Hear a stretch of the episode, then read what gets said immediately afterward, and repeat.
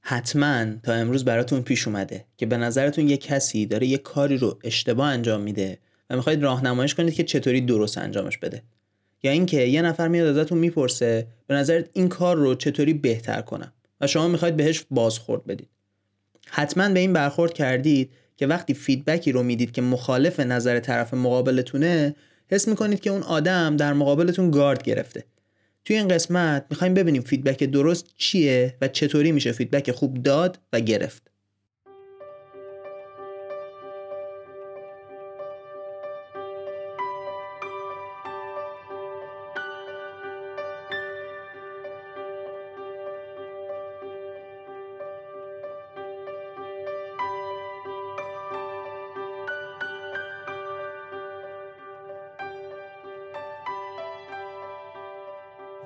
سلام.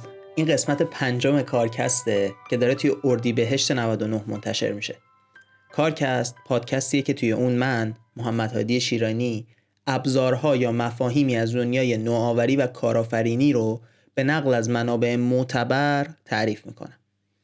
منبع این قسمت یه مقاله از هاروارد بیزینس ریویوه که توی سال 2019 نوشته شده. نویسنده های این مقاله مارکوس باکینگهام از مرکز تحقیقاتی ADP و اشلی گودال معاون ارشد بخش رهبری و هوش تیمی شرکت Cisco هستند. مثل همیشه می‌تونید لینک مقاله رو توی توضیحات این اپیزود پیداش بکنید. دیگه حرفم رو کوتاه کنم و بریم سراغ اصل داستان.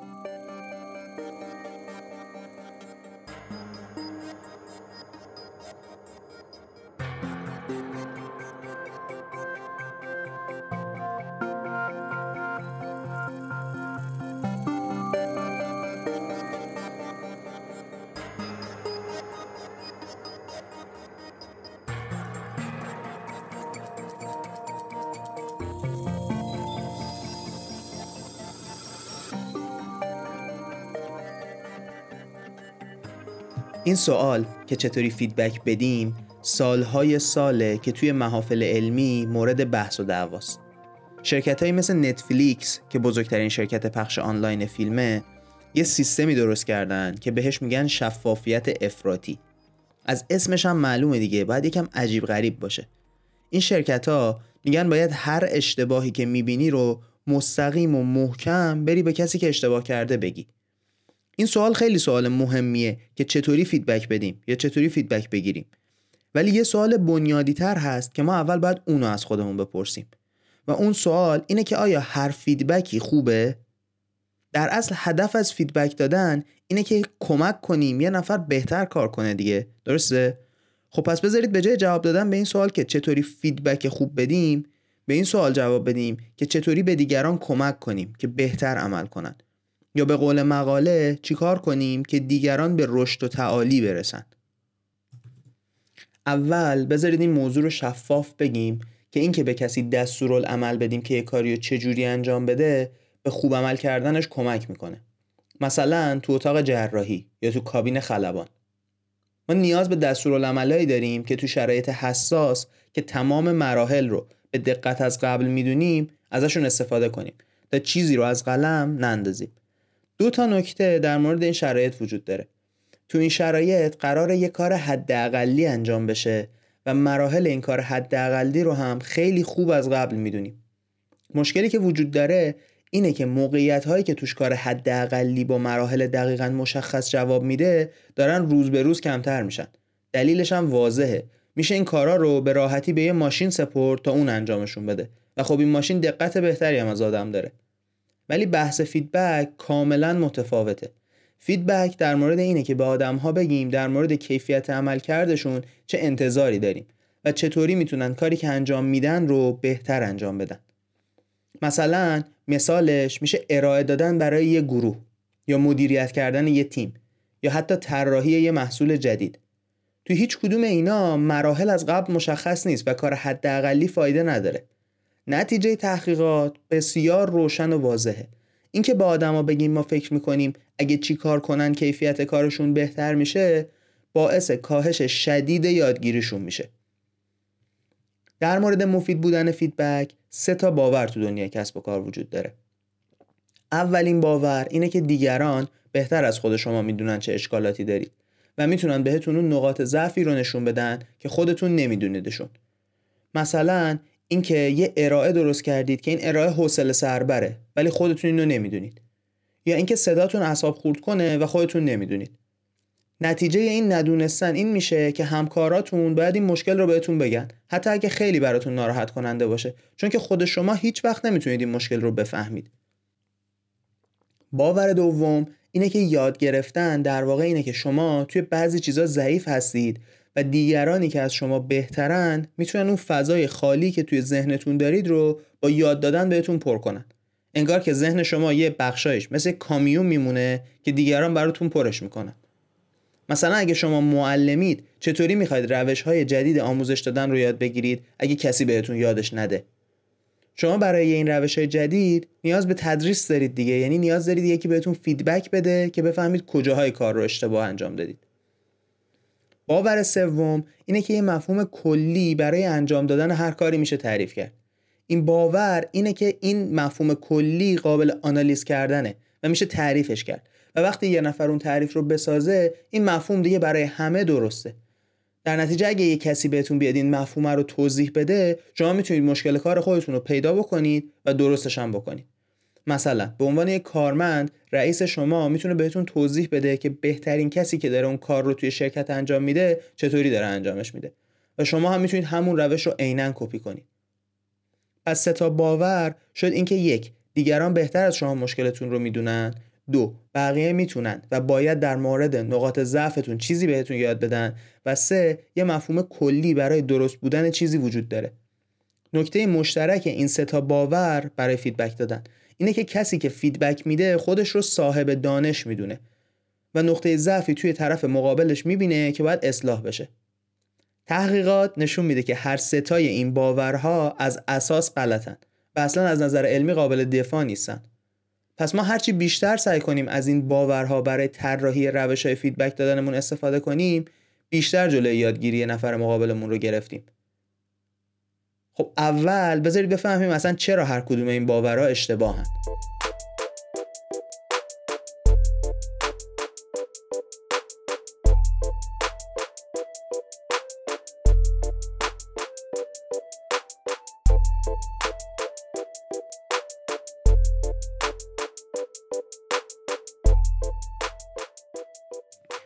بریم سراغ باور اول. این باور این بود که دیگران می‌تونن نقاط ضعفی رو ببینن که خودمون نمی‌تونیم ببینیم. مشکل اصلی این استدلال اینه که در نظر نمی‌گیریم آدما توی امتیاز دادن به عمل کرده همدیگه اصلا خوب نیستن. تو چل سال گذشته محقق ها نشون دادن آدم ها نمی‌تونن. یه تعریف دقیق از یه مفهوم انتظایی رو توی ذهنشون نگه دارن و بر اساس اون تصمیم بگیرن. توی قسمت اول یه کمی در مورد بایاس ها صحبت کردیم دیگه. این بایاس ها اینجا هم وارد بازی میشن و نمی‌ذارن یه نظر بدون اشتباه بدیم. ما اون چیزی که فکر می‌کنیم درست یا غلطه رو با این مفهوم انتظایی توی ذهنمون قاطی می‌کنیم و نظرمون بر اساس خوبی و بدی توی ذهن خودمونه نه خوبی و بدی واقعی. روانشناسا نشون دادن بیش از نیمی از امتیازی که ما به عمل کرده دیگران میدیم وابسته به کیفیت عملکرد خودمون توی اون موضوع و انعطاف پذیری شخصی خودمونه. این یعنی بیش از نصف feedback ی که داریم میدیم به شخصیت خودمون ربط داره نه به اون آدمی که داریم در مورد کارش نظر میدیم. خیلی زیاده دیگه نه؟ این دلیلیه که هر چقدر هم که تلاش می‌کنیم feedback گرفتن از دیگران خیلی سخته. چون واقعیت عملکرد ما با کلی چیز نامربوط بهش قاطی شده. و اینکه بتونیم کیفیت عملکردمون رو از وسط این همه چیز نامربوط بفهمیم کار خیلی خیلی مشکلیه. مشکل بزرگ اینه که این اشتباه بودن این نظرها با پرسیدن از چندین و چند نفر هم حل نمیشه. دلیلش اینه که این اشتباهات تصادفی نیستن و به شخصیت هر آدمی مربوطن. پس اگه تعدادشون رو زیاد کنیم نمی‌تونیم با پیدا کردن نکات مشترک اشتباه قضاوت اون آدما رو حذف بکنیم. واقعیت اینه که پرسیدن از چند نفر اوضاع رو بدتر هم می‌کنه. چرا؟ بذارید یه مثال بزنم. یه روز قرمز رو تصور بکنید. حالا ما داریم از چند نفر که کور رنگی دارن می‌پرسیم این روز چه رنگیه؟ یکیشون میگه خاکستری تیره. یکی دیگه میگه خاکستری روشن. یه نفر میگه قهوه‌ای مایل به خاکستری. نفر آخری هم میگه خاکستری مایل به سفید. اگه ما بخوایم این نظرها رو قبول کنیم باید بگیم گلمون خاکستری حدودن ولی خب این اشتباه ها قابل پیش بینی بود. این آدم ها دنیا رو واقعا اون رنگی می‌بینن و نمی‌تونن رنگ واقعی رو بهمون به بگن. اشکال از کسی که داره فیدبک میده نیست. اون داره صادقانه به نظرش رو میگه. مشکل اینه که ما آدم ها توی امتیاز دادن به کارهای همدیگه مثل کسی هستیم که کور رنگی داره و نمی‌تونه رنگ واقعی رو ببینه. اینکه ما از چندین نفر بخوایم کیفیت کارمون رو قضاوت کنن فقط باعث میشه که بیشتر اشتباه کنیم. فقط یه شرایط هست که آدم ها توش می‌تونن نظر دقیق بدن و اون توی احساسات و تجربیاتشونه. احساسات و تجربیات بیرون ذهن ما اصلا وجود ندارن. پس هر چیزی که ما در موردش بگیم حقیقت واقعی اون تجربه یا احساسه. پزشکا این موضوع رو سالهای ساله که دارن استفاده می‌کنن. چطوری؟ اونا می‌پرسن از یک تا ده به دردی که داری چند میدی. مهم نیست که روش امتیازدهی شما با دیگران فرق داره. چیزی که مهمه اینه که دردی که دارید برای شما مثلا از ده هفته. برگردیم به مثال خودمون. وقتی مثلا از کسی می‌پرسیم که ارائهمون چطوره اون آدم می‌تونه بگه به نظر من حوصله سر بره یا مثلا وقتی در مورد صدامون از کسی می‌پرسیم اون می‌تونه بگه به نظر من صدات اصاب خورد کنه. ما می‌تونیم به کسی بگیم از نظر ما چه وضعیتی داره ولی نمی‌تونیم بگیم که واقعا چه وضعیتی داره. حالا که فهمیدیم این باور اشتباهه بذارید بریم سراغ باور دوم در مورد یاد گرفتن.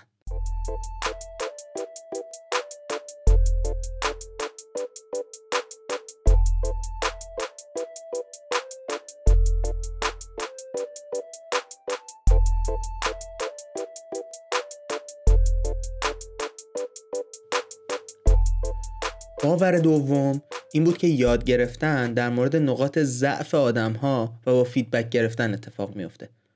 بازم تحقیقات دقیقا برعکس این رو نشون میدن. یاد گرفتن پر کردن فضاهای خالی ذهنمون نیست. برعکس فهم اون چیزاییه که از قبل می‌دونیم. بعد از فهمیدن اینکه چه چیزی رو می‌دونیم باید دونستنمون رو تقویتش کنیم و بعدش هم ریزکاری ها رو بهش اضافه کنیم. دو تا دلیل برای این وجود داره که از ساختار نورون های مغز ما میاد. مغز ما هر روز داره چیزای جدید یاد می‌گیره. ولی این یادگیری داره توی اون جاهایی اتفاق میفته که نقاط قوت ما هستن نه توی نقاط ضعفمون. اتصال بین نورون های توی مغز ناشی از ژنتیک و شرایط کودکی ما. این اتصال ها برای هر آدمی هم کاملا خاص هستند بعضی های مغز پر از اتصال یا به اصطلاح علمی سیناپسه و بعضی جاها تعداد کمی سیناپس داره. هرچی تعداد سیناپس ها بیشتر باشه ما اون موضوع خاص رو بهتر بلدیم. علوم اعصاب نشون میده مغز بیشتر اون جاهایی اتصال اضافه می‌کنه که مقدار اتصال زیاد بوده. دلیل دوم اینه که مغز ما جوری ساخته شده که از کارهایی که خوب انجامشون میدیم یاد می‌گیره نه از کارهایی که بد انجامشون میدیم. در نتیجه یادگیری در واقع اون موقعی اتفاق میفته که به همون بگن چه کاری رو خوب انجام میدیم نه اینکه چه کاری رو بد انجام میدیم. برای اثبات این دانشمندا اومدن دو تا مدل آموزش رو روی دو تا گروه از دانش آموزا امتحان کردن. با گروه اول در مورد آرزوهاشون صحبت کردن و اینکه چطوری می‌خوان بهش برسن. با گروه دوم در مورد اشکالاتی که توی تکلیفهاشون بوده صحبت کردن. و ازشون خواستن یه راهی پیدا کنن که اون ایرادها رو برطرف کنن. در همین هنگ که داشتن این حرفا رو می‌زدن به سر این دانش آموزا یه سری سنسور وصل کردن که فعالیت های مغزشون رو اندازه گیری کنه. توی ذهن اون بچه هایی که در مورد مشکلاتشون باشون حرف زده شده بود اون بخشی فعال شده بود که مسئول جنگیدن برای بقاست. این بخش همه بخش های دیگر رو خاموش می‌کنه و تمرکز می‌کنه روی نجات پیدا کردن از شرایطی که توش هستیم. دقیقا برعکس این توی ذهن کسایی که در مورد آرزوهاشون باهاشون حرف زده شده بود اتفاق افتاده بود. توی ذهن اونا بخشی از ذهن فعال شده بود که باعث آرامش میشه. این بخش باعث میشه ذهن اتصالات بیشتری ایجاد بکنه و این اتصالات جدیدن که در واقع باعث میشن که یادگیری بیشتر اتفاق بیفته. نتیجه این تحقیق خیلی روشن نشون میده که وقتی در مورد خوبی ها صحبت می‌کنیم ذهن آماده پذیرش اطلاعات بیشتر میشه. و این باعث میشه که بتونیم توی نقاط قوتمون بهتر بشیم. تازه یادمون نره که وقتی داریم در مورد اشتباه صحبت می‌کنیم در واقع منظورمون اینه که دیگران فکر می‌کنن چه چیزی اشتباه دیگه. باور اول رو که یادتونه. ما باید حواسمون باشه که بیشترین یادگیری توی شرایطی ایجاد میشه که خوشحالیم و آرامش داریم. پس فیدبک باید طوری باشه که نکات مثبتمون رو بهمون بگه و خوشحالمون کنه تا خوب یاد بگیریم. خب بذارید بدون حرف و تفصیل اضافه بریم سراغ باور سوم.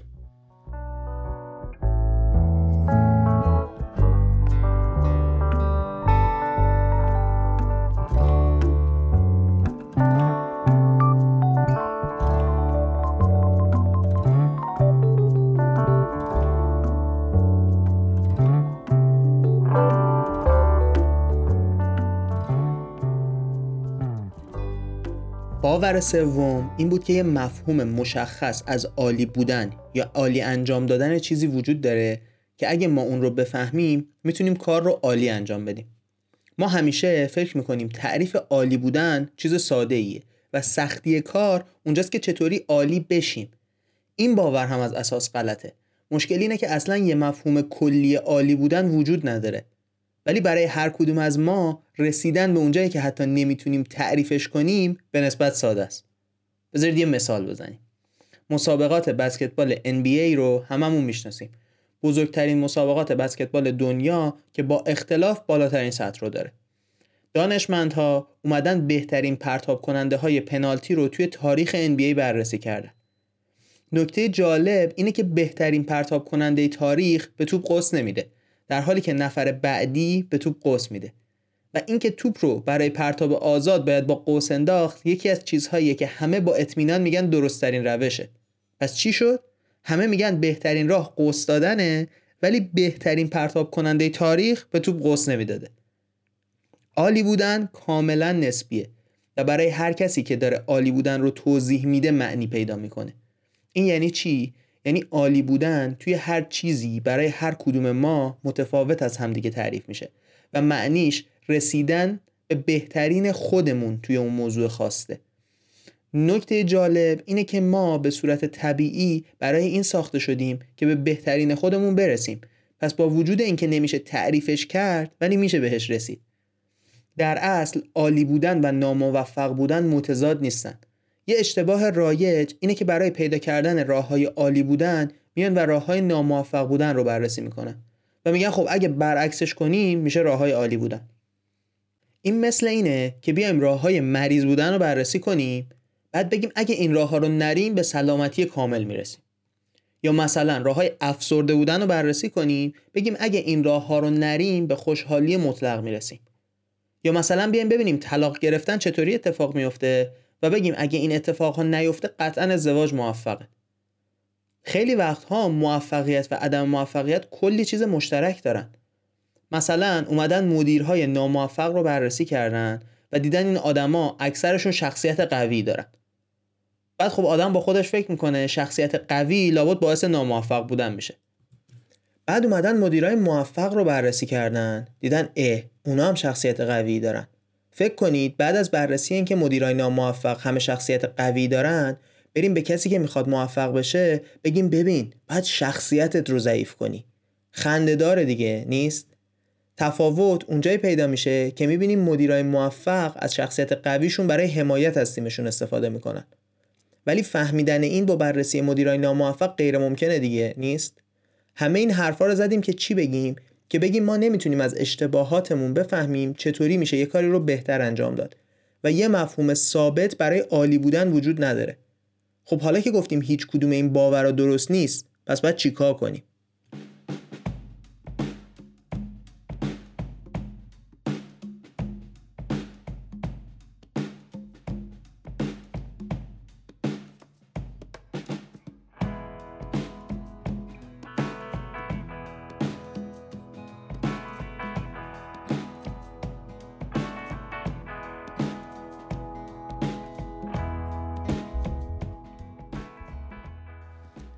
اولین کاری که باید بکنیم اینه که باید به خروجی کار آدما نگاه کنیم و هر موقع یه کاری رو عالی انجام دادن یادمون بمونه.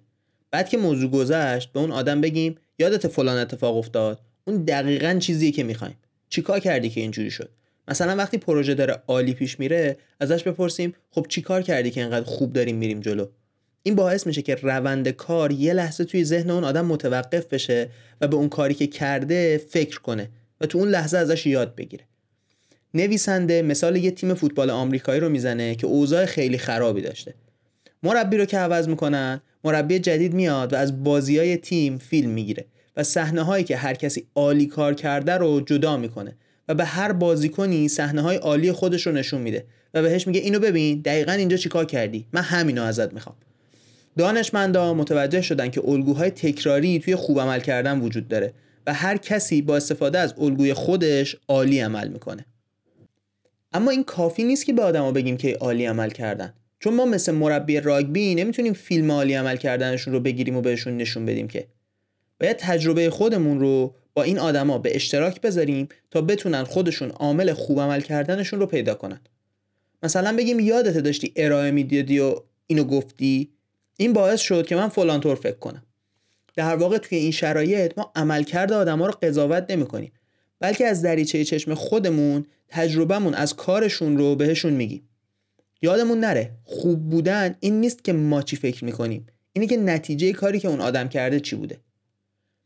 حواسمون باید به شرایط برعکس هم باشه. یعنی وقتی عضو تیم هستیم و یکی بهمون به میگه یه کار رو عالی انجام دادیم. تو این شرایط بعد ازش بپرسیم که کدوم بخش کار منظورته کدوم بخش کار رو دیدی که خوب نتیجه داده؟ ما اکثرا انقدر متمرکزیم روی کاری که انجام میدیم که نمی‌تونیم ببینیم کدوم بخش داره جواب میده و کدوم بخش جواب نمیده. یه ناظر بیرونی که میاد می‌تونه توی این مواقع خیلی کمکمون کنه. الان خب سوالی که پیش میاد اینه که اگه یه کسی واقعا داره خراب می‌کنه چی؟ مثلا چیزای اولیه مثل اینکه یکی جلسه رو بدون اینکه خبر بده نیومده. یا اینکه یه پروژه واقعا داره افتضاح پیش میره. تو این شرایط ما به صورت غریزی می‌خوایم که به اون آدم بگیم که ببین داری خیلی بد عمل می‌کنی. ولی باید حواسمون باشه که این باعث نمیشه اون آدم بیشتر یاد بگیره. پس بعد چیکار کنیم؟ باید حواسمون باشه که همیشه اولویت اولمون باید این باشه که چیزایی که خوب کار می‌کنن رو پیدا می‌کنیم. و قبلا اون چیزایی که خوب کار می‌کنن رو گفته باشیم. وقتی که بارها چیزای خوب رو گفتیم توی شرایطی که اوضاع خوب پیش نرفته می‌تونیم با اون عضو تیم صحبت کنیم و بگیم اوضاع بد شده داستان چیه؟ در نهایت بذارید حالتی که کسی میاد از همون سوال می‌پرسه رو بررسی بکنیم. این شرایط معمولا وقتی پیش میاد که یه کسی توی یه مشکلی گیر کرده و نیاز به کمک داره. برای اینکه بتونیم خوب کمکش کنیم اول باید ازش بپرسیم تو همین شرایط بد سه تا چیزی که داره خوب کار می‌کنه رو بهمون بگو. این باعث میشه که توی ذهن اون آدم اکسیتوکسین ترشح بشه که بهش میگن هورمون عشق. این هورمون توی شرایط ما باعث میشه که خلاقیت اون آدم زیاد بشه و بتونه بخش هایی که دارن خوب عمل می‌کنن رو پیدا بکنه. بعدش باید در مورد گذشته صحبت کنیم. اینکه توی شرایط مشابهی که توی گذشته داشته چجوری مشکل شبیه به این رو حل کرده؟ چه چیزهایی اون موقع جواب دادن؟ این باعث میشه که یه لحظه ذهن اون آدم متوقف بشه و بتونه الگوهایی از گذشته پیدا کنه که خوب جواب دادن. در نهایت باید در مورد آینده بپرسیم. بعد ازش بپرسیم خب الان فکر می‌کنی باید چی کار بکنی؟ به نظر چه کاری جواب میده؟ این سوال باعث میشه اون آدم خودش رو توی شرایط انجام دادن کار ببینه و تفاوتی که وجود داره اینه که تجربیات گذشته و چیزهایی که الان داره جواب میده رو هم توی ذهنش داره. پس می‌تونه راه حل بهتری پیدا کنه. خب بذارید حرفایی که زدیم تو این اپیزود رو یه جنبندی بکنیم.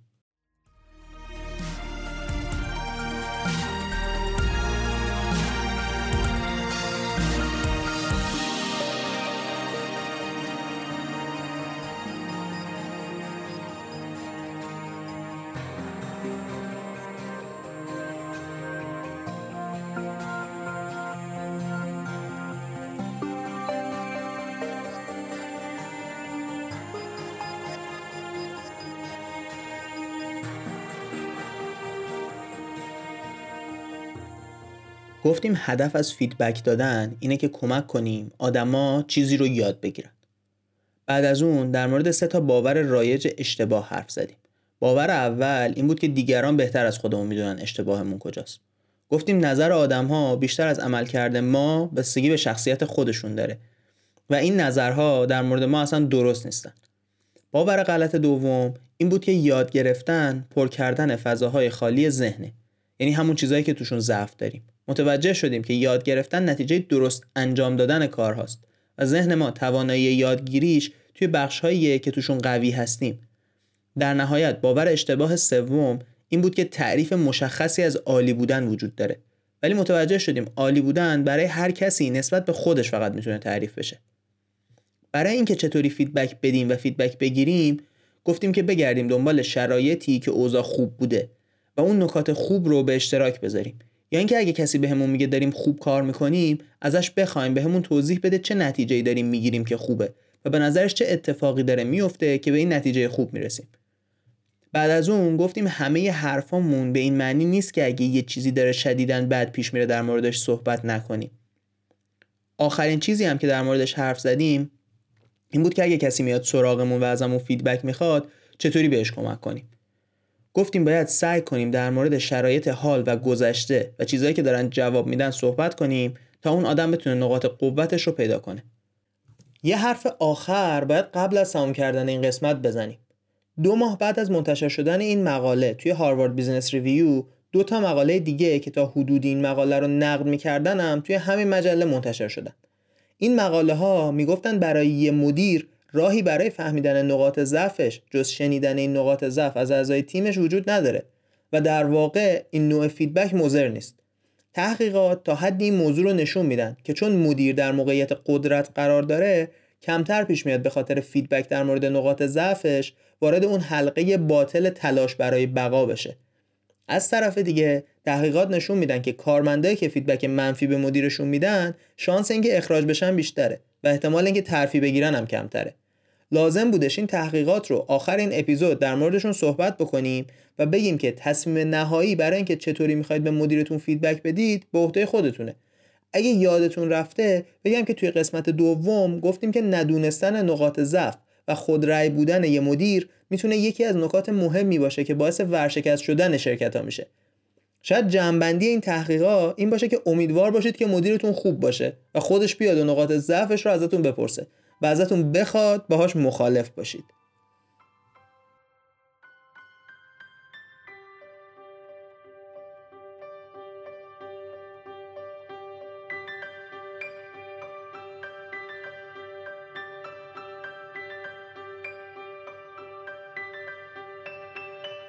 خب رسیدیم به آخر قسمت پنجم کارکست. ممنون که تا آخر این قسمت رو گوش کردید. از شبنم ممنونم بابت تمام زحماتی که برای متن و کیفیت پادکست می‌کشه و دو تا خواهش می‌خوام ازتون بکنم. خواهش اول اینه که پادکست رو از نرم افزارهای پادگیر مثل Castbox روی اندروید یا Apple Podcast روی دستگاه های اپل گوش بکنید. این نرم افزارها به ما آمارهای خیلی ارزشمندی میدن که از راه تلگرام نمی‌تونیم به دست بیاریم. خواهش دومم اینه که اگه کارکست رو دوست داشتید به دوستاتون یا هر کسی که فکر می‌کنید این پادکست براش جذابه معرفیش بکنید که بتونیم صدامون رو به گوش آدمهای بیشتری برسونیم. بازم ازتون ممنونم.